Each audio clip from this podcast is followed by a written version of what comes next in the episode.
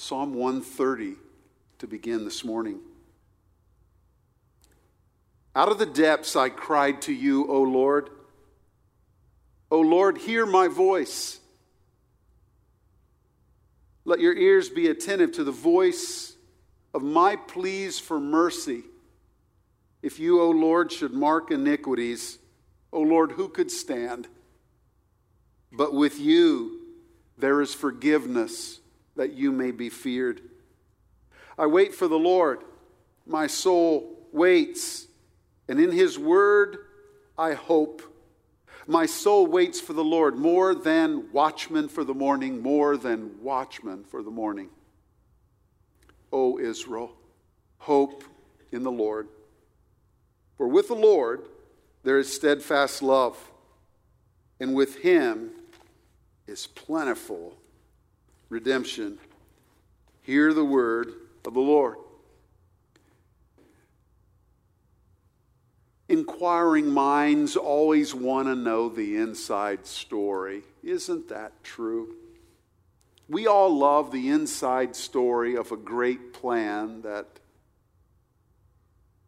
we just do not know fully. In 1991, Saddam Hussein, when he was leading Iraq, invaded Kuwait. And then President Bush, number one, uh, marshaled a coalition that pushed them out of Kuwait back into Iraq, and it happened with the execution of an extraordinary plan over just a few days. And there may even be persons here uh, who were serving at that time in that theater of war, for which we're grateful for your service. But everyone was hearing the reports of what was going on, but not knowing just how the plan had all worked out. Well, we got a very clear picture when a guy who seemed to me, he came out of the womb to be an army general, General Norman Schwarzkopf. He held a press conference on the 27th of February on 1991. Some of you may remember the images as he stood before the press and explained how this plan was conceived, how it was executed, and why it worked so flawlessly. And the way he handled himself there that day, it was the uh, insider's word on what really went on. It is long remembered as one of the great military press conferences in the modern era.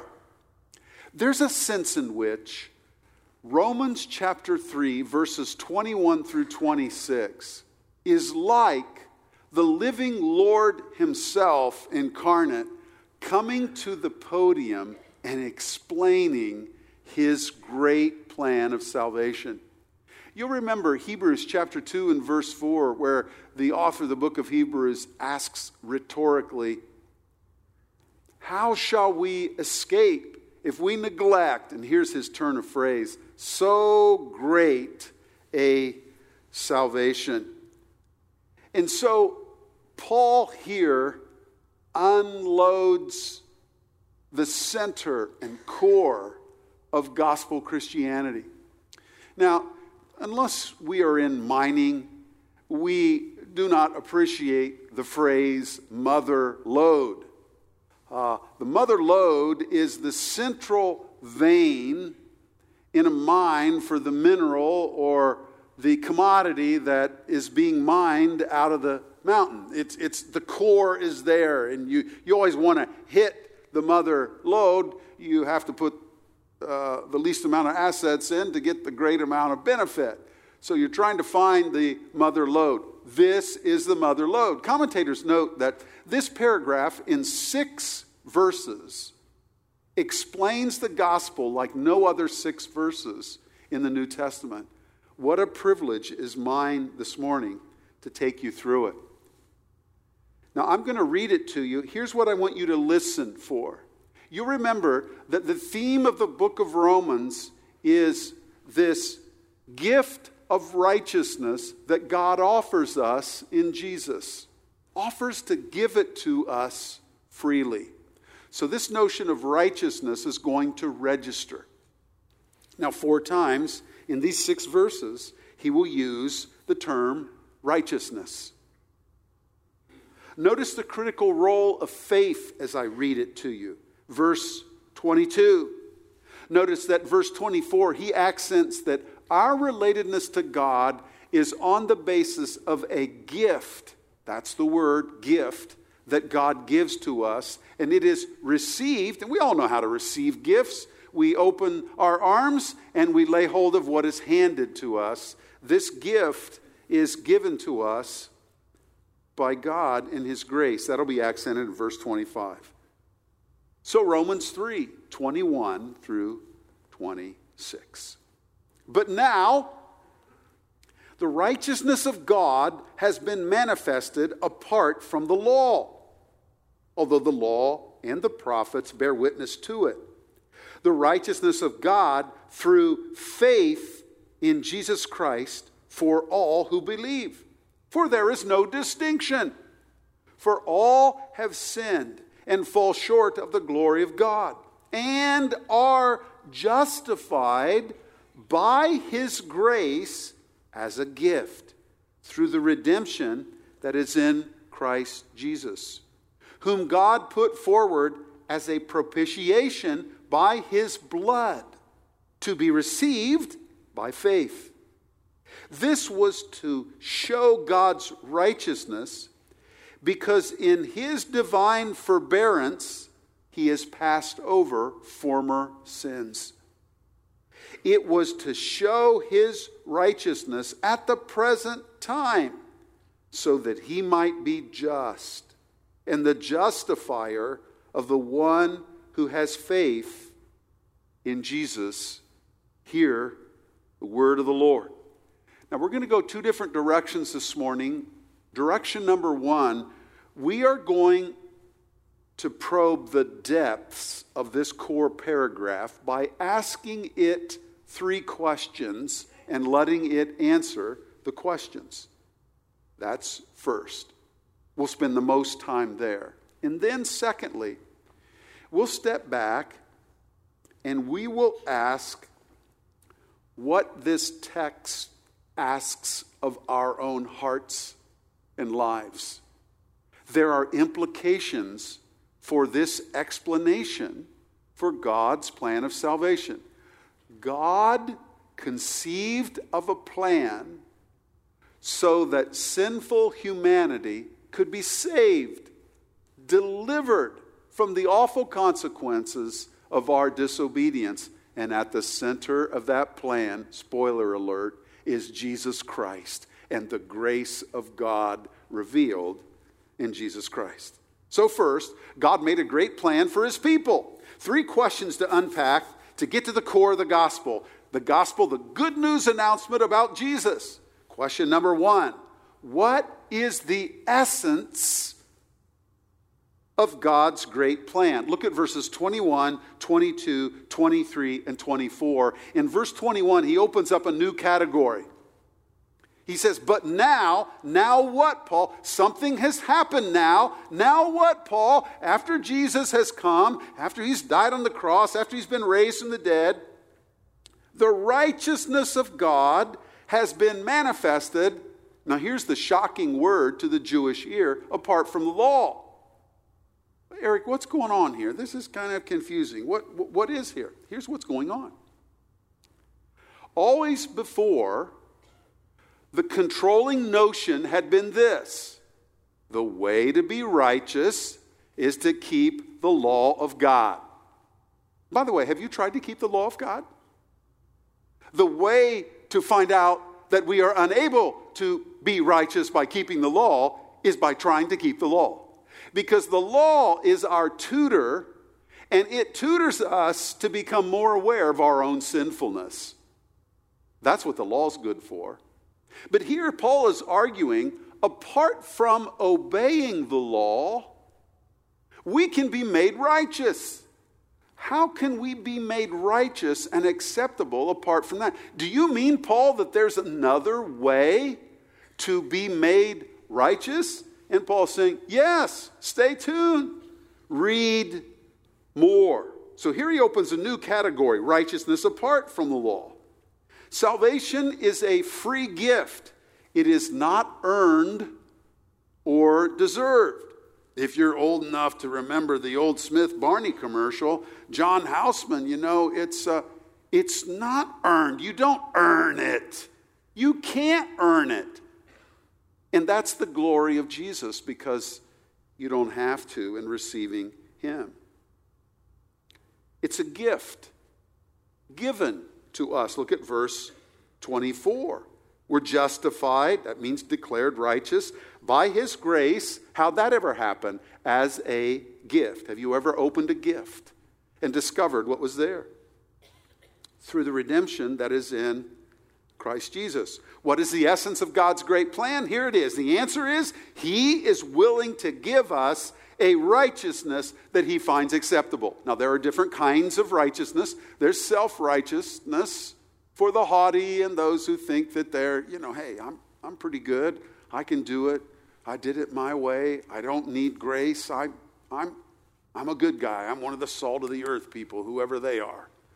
Well, that's one kind of righteousness self righteousness. But then there is God's kind of righteousness that is reflective of His holiness.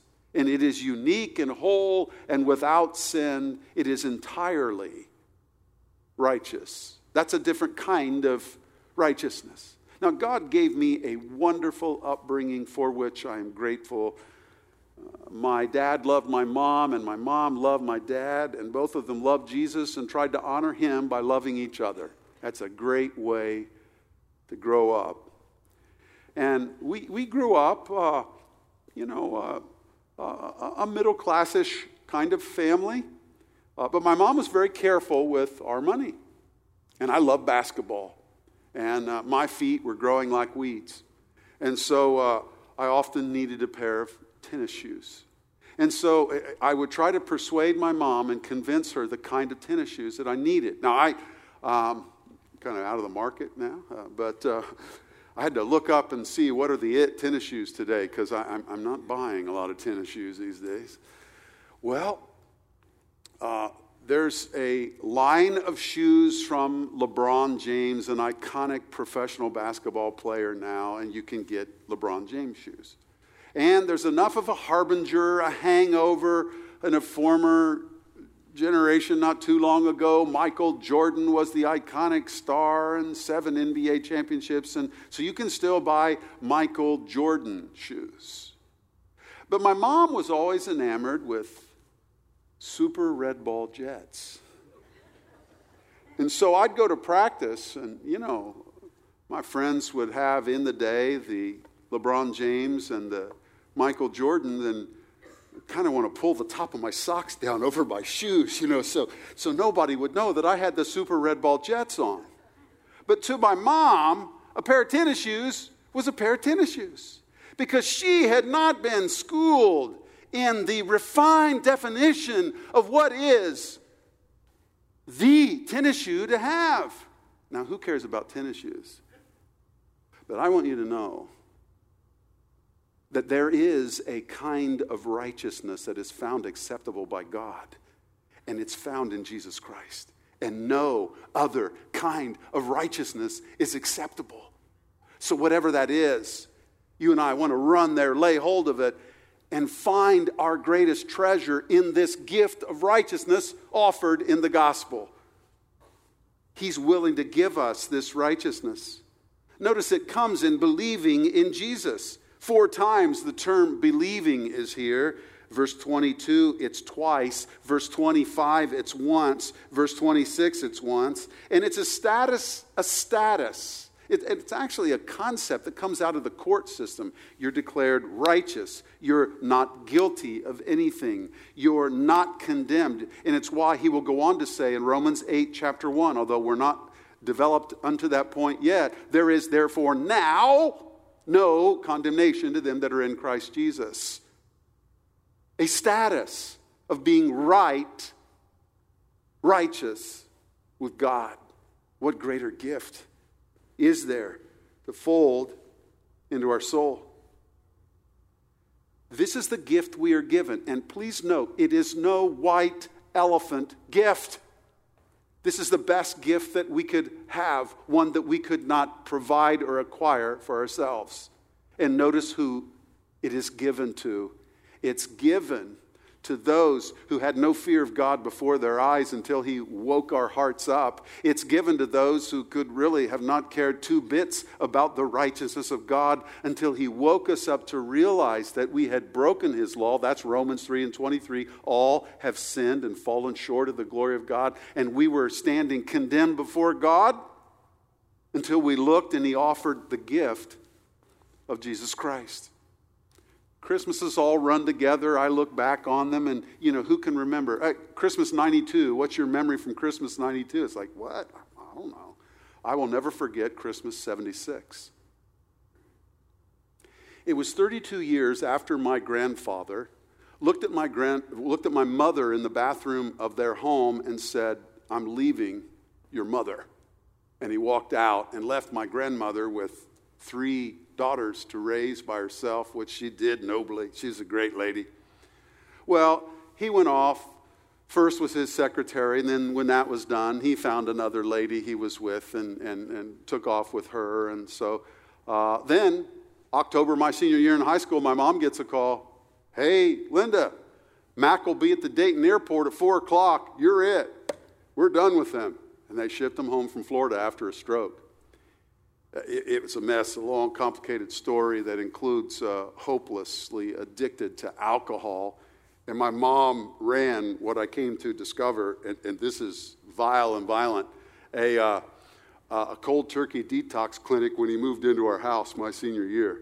You know, what his body did to revolt, well, I mean, it was just a mess. So we, we, we get to Christmas, and, you know, it, it's. Uh, my mom's two sisters, you know, they were a little older than her. They, you know, they had been really, you know, how do you sort this out? We get to Christmas, and, it's like, what are we going to do with Bob? So he's brought along, sitting in the room, and there, there he is, 32 years after the carnage. The room's still reverberating. Sin is awful, but it's not as wonderfully transforming as grace because grace can change the calculus of everything. But sin is awful, and the room's still shaking 32 years later. And I always remember what happened. My grandmother got out of her chair. We're opening gifts, and the room's just chaos and grandchildren and that. And grandma got up. And nobody knew how this was going to sort out. You know, they're in the same room together. And she went under the tree and picked up a gift. It's like, what's that? Well, grandma, what are you doing? You know, we're in the middle of a party. And she grabs the gift and she walks over and she hands it to Mac. And it was almost like a hush. You know, like people just stopped opening their gifts. It's like, what just happened? Are you kidding me? What are you doing giving that deadbeat, betrayer, adulterer, evil man a gift? What are you doing? Well, Grandma was imitating God. She was being gracious to a rotten sinner. Unless you think I shouldn't have said that about my grandfather, look at Romans 3:23. That's what we need to say about ourselves. All without distinction have fallen short. All have sinned and fallen short of the glory of God. What is the essence of God's great plan? He is willing to give to us, in spite of who we are, a righteousness that He finds acceptable. Now, secondly, what else is at the core? It's here. Second question How did God pull off the plan?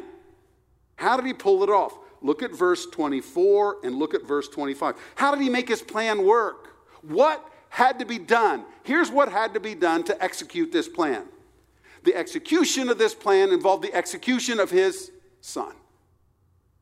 The righteous one had to offer himself for the unrighteous. Or what Paul says in 2 Corinthians 5:21, for our sake, he, speaking of God, made him, speaking of Christ, to be sin, who knew no sin, so that in him we might become the righteousness of God. This is Charles Dickens, A Tale of Two Cities, the French Revolution. This is Charles Darnay, put in prison in France, awaiting, and they were, the guillotine was the favorite method that day. He's there. He's visited by one Sidney Carton. And Carton has him change clothes. He gives him his clothes and he takes his prisoner clothes. And because he had a wife, Darnay walks out to go back to England with his family. And Sidney goes to his death, as it were, in the person of Charles Darnay. You know what? There's only one great story to tell, and it's God's story of redemption, and it just keeps being told over and over and over again in the best movies and in the best books. And Dickens tells it in A Tale of Two Cities. How did God pull off his plan? It was accomplished on Good Friday through the death of Jesus. Now, here at Calvary, we love the Word of God and believe that the Word of God is inspired. The very words of the text chosen by God to express just what He wanted to express. So there are three. Remember, I said the core, the mother lode? There are three $6 theological words that come rapid fire, one right after the other here. You say, Mounts, I got to go to work tomorrow. Who cares about redemption? Mounts, I, you know, I, I, I'm afraid of the future, and you're up there talking about propitiation? Really? Mounts, I, I'm trying to deal with my past. I'm trying to live in my present. I'm a little foreboding about the future. Well, you're up there talking about justification. What are you doing? God thought that these words were so important to understand that He put them right up front in the text. And what if I told you that in understanding these concepts, it transforms the way we live in this old broken world and face our fears and face our past and face tinges of guilt and moments of regret and memories of things we'd like to reshape and days we'd like to have back. These words, properly understood and appropriated, transform how we live and actually fill our bosom with life. So, without apology, we're going to look at these three words. Word number one is the word redemption. Through the redemption that is in Christ Jesus, verse 24. Now, this word comes out of the slave market of the first century. You say, slave market, Eric, how can I relate to that? Well, it's, it's foreign to us. By the way, Americans have only one category for slavery the tragic, sinful evil of American slavery in the 18th and 17th century. In the first century, 10% of the people living in the Roman Empire were free, and 90% were considered slaves. Not in the 18th, 17th century American sense of slavery, but they were in slavery to debt or in slavery to obligation, and they had to be responsive to their masters in order to get sustenance to live. You say, Well, Eric, uh, it's kind of like my job. I feel like I'm a slave to my job. You know, I, I got to go back to the s- uh, slavery house tomorrow. So, in this environment, but what was different about slavery in the first century is people would come in and out of slavery, and their will was in play in coming in and out of slavery, which meant if you could get enough money to pay off an obligation, you could go to the slave market and you could put the money down and you could be emancipated. You could be, and here's the term that they use redeemed. You could be redeemed out of the market of slavery and be deemed no longer a slave. Well, this act of getting out of the market of slavery was called redeemed or redemption. He was redeemed. She was redeemed. And it was common enough for that word to be in circulation. So God moved Paul to use it to describe. You want to understand God's great plan of salvation? Use this concept. It's like being redeemed out of the slave market of sin. We in bondage, given our forefather Adam, to choices that rather than please God, break God's law. Remember, Romans 3 and 23 all have sinned and fallen short of the glory of God. But He redeems us. God in Christ, with this gift of righteousness, takes us out of the slave market of sin and brings us into the market of freedom and the blessing of being forgiveness, being forgiven in this gift of righteousness, redemption. I remember when I was a boy, we, a little boy, we grew, I grew up on a, a rural road, and that was back in the day when a lot of uh, soft drinks were uh, in glass bottles. And the companies would take them all back and wash them and entirely sterilize them and put them right back in circulation. But they would be cast off at the side of the road, and the companies would trade you dimes for their bottles. Now, to a little boy, that was like, hey, great. So at the end of the summer, uh, I'd get my wagon, and my mom would make sure I wasn't out in the middle of the road, but I, I would go along the road, and all the bottles that had been thrown out, and our habits have changed happily better. It used to be a lot more stuff thrown out, and there was less of a social stigma against doing that. But you know, I'd, I'd, load up the wagon with glass bottles and take them in, and they would be redeemed. And here I was taking something that was an outcast bringing it in to be thoroughly cleansed and repurposed and put back into circulation. They called that process redeemed. Now, in this sense, I was paid to bring in the uh, bottles that had been discarded.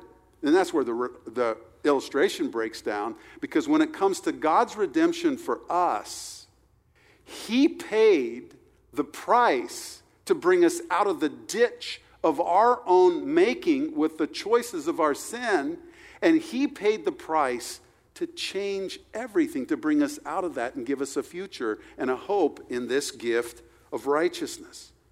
Redemption. Now, the second $6 word here is in verse 25. I love this word. It's the word propitiation. 23 times in the Greek translation of the Old Testament, this word shows up, propitiation, but it, it's not translated propitiation, it's translated uh, mercy seat. It's the lid on the Ark of the Covenant. You remember the Ark of the Covenant had two things in it. It had Aaron's rod, which had budded, showing, hey, that's the priestly uh, clan they will represent us before the Lord. And in it had the tablets of stone that Moses brought off of Sinai that God gave to him, expressing the righteousness of God in the law of God. It was there. And as it were, in an image, trying to teach the people of God the importance of the righteousness of God, as it were, it was an image of God looking down and he looked through the top of the ark and he saw the law of God. And when he saw the law of God, you know what the law did? The law bore witness to the fact that we had broken the law. That's its only purpose. The law teaches us that we are law breakers. Remember, Paul says, and we'll get to it. I didn't even know I had coveting in my heart until I read, Thou shalt not covet. And then, as I read that, I discovered all manner of covetousness in my own heart. So the law reveals sin. And so, as God looked at the law, he sees his holy standards and he sees how his people have violated. That's why once a year the high priest would come in and he would pour the blood of sacrifice on the Day of Atonement over the top of the Ark of the Covenant. And this lid, sometimes called the mercy seat, that's this word, propitiation, this lid would then the blood would be diffused over the cover. And as it were as god looked down you know what? He didn't see the law condemning us because we've broken it. He saw the blood sacrifice that pleased him and covered the sin. And so the people of God began to understand what was about to unfold in Jesus. And you do that for a couple of millennia, from Moses to Malachi. And then John the Baptist gets up there and he looks at Jesus and he said, Behold the Lamb of God who takes away the sin of the world. And they said, oh, I see it. And I've seen it through the lens of what has been in this. And God is propitiated. What's propitiation mean? It means that God was pleased with the sacrifice of Jesus. that on Good Friday, some are offended by the language in Isaiah 53:10 when it says, "And it pleased the Lord to bruise him." Eric, what's that? I'll tell you what it is. It's talking about the pleasure God took in the sufficient sacrifice of Jesus to resolve the sin of his people forever and ever and ever. So that our hell fell on Jesus, so that in believing in him, we could have life. And he was, his wrath, justly poured out on sin because he is holy, was propitiated. It was satisfied. It was resolved. It's a beautiful word. It's why at the end of Good Friday, it was over. Who needs to hear that this morning? I do. I love its reminder. At the end of Good Friday, it was over. It's why he said, before he, his penultimate thing that he said, remember the last thing he said? Into your hands I commit my spirit. Before he said that, he said this It is finished. And by the way, if it's finished for a holy God, how comes we could let ourselves be dragged back into feelings of guilt and lament and shame when it is finished with God? If it's finished with Him, it needs to be finished with us. And by the way, apart from receiving Christ in your life, it's not finished. But the glory of the good news is it can be. The debt has been paid. Propitiation, I love that word. It's enough. The debt's paid in full. The wrath of God is satisfied. Think of old William Newell, the lyrics of the old hymn at Calvary. Mercy there was great and grace was free. Pardon there, he's talking about the cross, was multiplied to me. There my burdened soul found liberty at Calvary. There where the wrath of God was propitiated. Now, finally, the third word is justified. This one matters. Verse 24, the word justified, it means to be declared righteous. It's a status. It's actually a term that comes out of the courtroom, as I've said. It's, a, if you like this word, a forensic term. It's a term of legal status. Martin Luther said in, in, the irony of this gift is while we are giving this gift of righteousness, we are both a sinner yet, while still righteous before God in the gift of righteousness. Isn't that interesting? And then this gift of righteousness begins to heal our desire to sin, to be declared righteous. Please don't miss the one who is declaring. It's our holy God who declares us righteous in Christ. What a comprehensive plan. He redeems us, He buys us out of the market of sin with the price of His own shed blood. The coach for Wisconsin Badger football team, after a slow start this year and after a great record, I think he was like 61 and 29 61 wins, 29 losses. He was 2 and 3 for the first five games, and he's fired. Well, trying to unwind the contract in a uh, firing that was not for cause, uh, his contract said he needs $20 million. Well, they had a talk and got it down to 11 million. They called it a buyout. And uh, this is Wisconsin trying to get rid of who they thought was a deadbeat coach. It cost them $11 million. But God's buyout is different on a couple of fronts.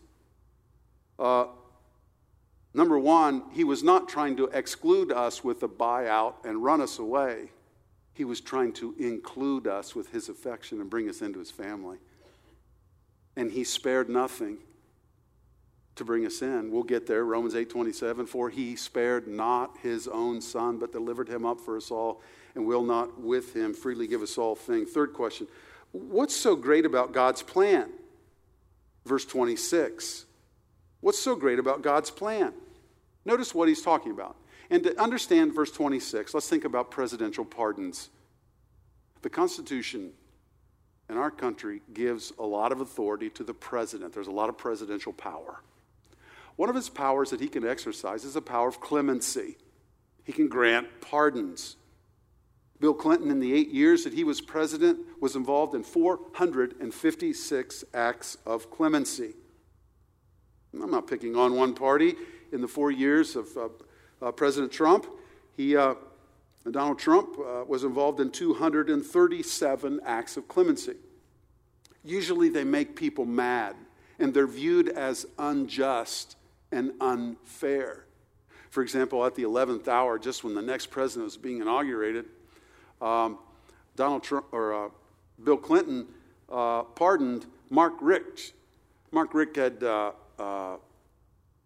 circumvented all the sanctions against Iran and was involved in business transactions that uh, helped with uh, technology and stuff that wasn't supposed to get to Iran. We made a lot of money doing it.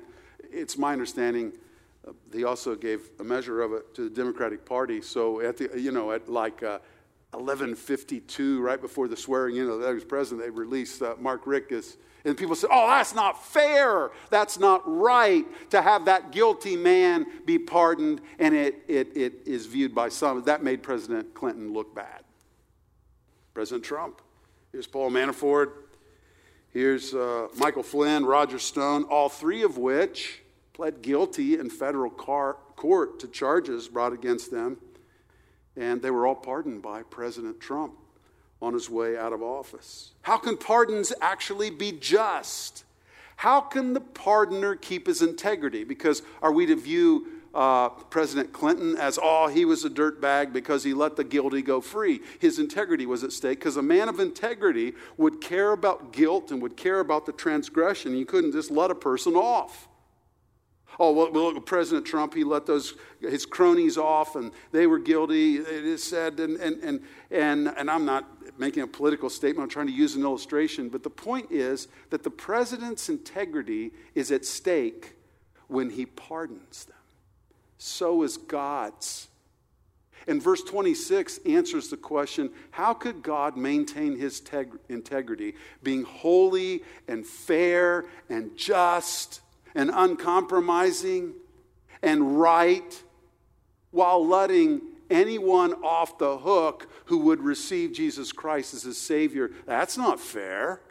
How is that fair? How can he maintain his integrity? Oh, he can if he is both just and the justifier. But, Eric, how could he be both the person who is just and fair and the person who lets the guilty off the hook in Christ? How could he do it unless he becomes man and offers himself as the sacrifice that would resolve it all. Because in that sacrifice, he maintains his integrity.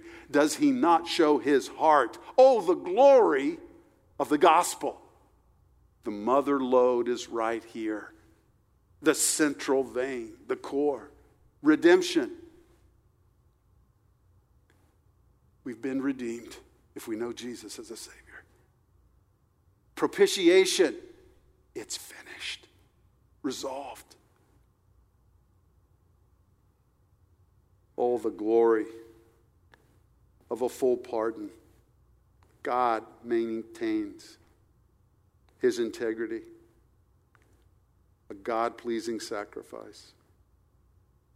Now, this passage asks us three questions before we go home. Question number one Are we assuming too much about God's forbearance? Did you see that? Verse 25 Forbearance, whom God put forward as a propitiation by his blood to be received by faith. This was to show God's righteousness because in his divine forbearance he had passed over our former sins. If God is holy, if he cared about his holiness, and there were millennia of Adam's children who lived who paid no attention to him and died, how comes God didn't zap them with uh, thunderbolts of lightning from heaven? Well, because he was forbearing their sin, awaiting the promise of his son, and inviting everyone who would either before Jesus believe in the promise of his coming, or after Jesus, believe that he came, and in believing, come to have hope in life and realize that promise. The 27th of August, 2019, Jessi Combs died. She died going 522 miles an hour, setting a land speed record for a woman. And she had always lived out there on the edge, always doing risky things. She's the only female ever to be the grand marshal for the uh, bike ride into Sturgis. And she was an edgy gal and she loved the edginess. She just was out there on the wave, living that way, hopped in that jet, took off, got to 522 miles an hour, and was involved in a horrible accident that took her life. Some said, well, you know, we knew it was going to catch up with her. And it did. You know, some get out there on the crest of no fear of God before their eyes. They don't think of God. They don't care of God. They care about themselves. And they're just in the Autobahn of the good life, and it's wide open. The tachometer's on the red line. And they have no thought that the forbearance of God only goes so far. Where are you this morning? You know what? God's inviting you after Good Friday and after Easter morning to Himself here this morning. Secondly, do we appreciate what it took God to accomplish His plan? Maybe all this challenge is captured what uh, a former preacher in a former generation said, A.W. Tozer modern Christians yawn at the cross. How could we be insensitive to what God has done for us in Christ?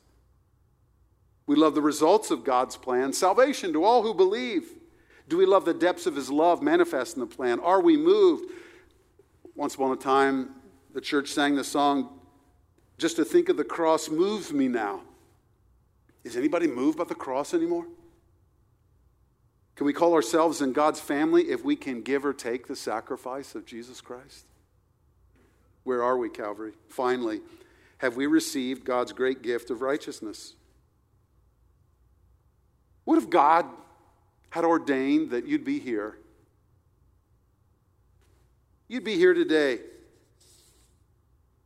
October 10, and He would open your heart to believe in Jesus. You would stop trusting in your self righteousness and give up those super red ball jets and lay hold of true righteousness offered as a free gift in Jesus Christ. You ever been involved in a Christmas gift opening fracas and there's like eight people simultaneously ripping gifts open and, and some careful person is trying to track what exactly is going on with each gift and they, they cannot stay with everything and they'll yell across the room, hey, what was in that gift? I didn't see it. And they'll yell back across the room, it was a pair of gray socks. I say, oh, okay, I got it, you know. What's in that gift offered in Jesus? A righteous standing in Christ that we could have no other way. The glory of the gospel brings us to the love of God in Christ. The glory of the gospel brings us to the face of Jesus Christ, who loved us and gave himself for us. We love his grace. We love the gift of righteousness. We love his pardon and acceptance. But remember, we love him because he first loved us. And he's calling you to himself this morning. Let's pray. Father, thank you for Jesus. You know who's here this morning? You know who's here who's already received Christ? You know who's here who has not yet received Christ? Open their hearts this morning and right now to believe in Jesus Christ and to receive your righteousness as a gift. Thank you that the door of heaven this morning, the door of relating to you, could not be more wide open, and standing at the door is the Lamb, Jesus, who offered himself for us. And then, Lord, how could we come to be indifferent to the cross? and live between too much time between affectionate thoughts for Jesus. I mean, all he did was save us from hell. Oh, Lord, stir our hearts to be a church full of people who sing because it is true. Oh, how I love Jesus. Oh, God. Remove us from distraction. Thank you for Jesus Christ our Lord. Thank you for the Spirit of God here this morning to work in people's lives. Hear us as we pray. Respond to you. Pray in Jesus' name. Amen.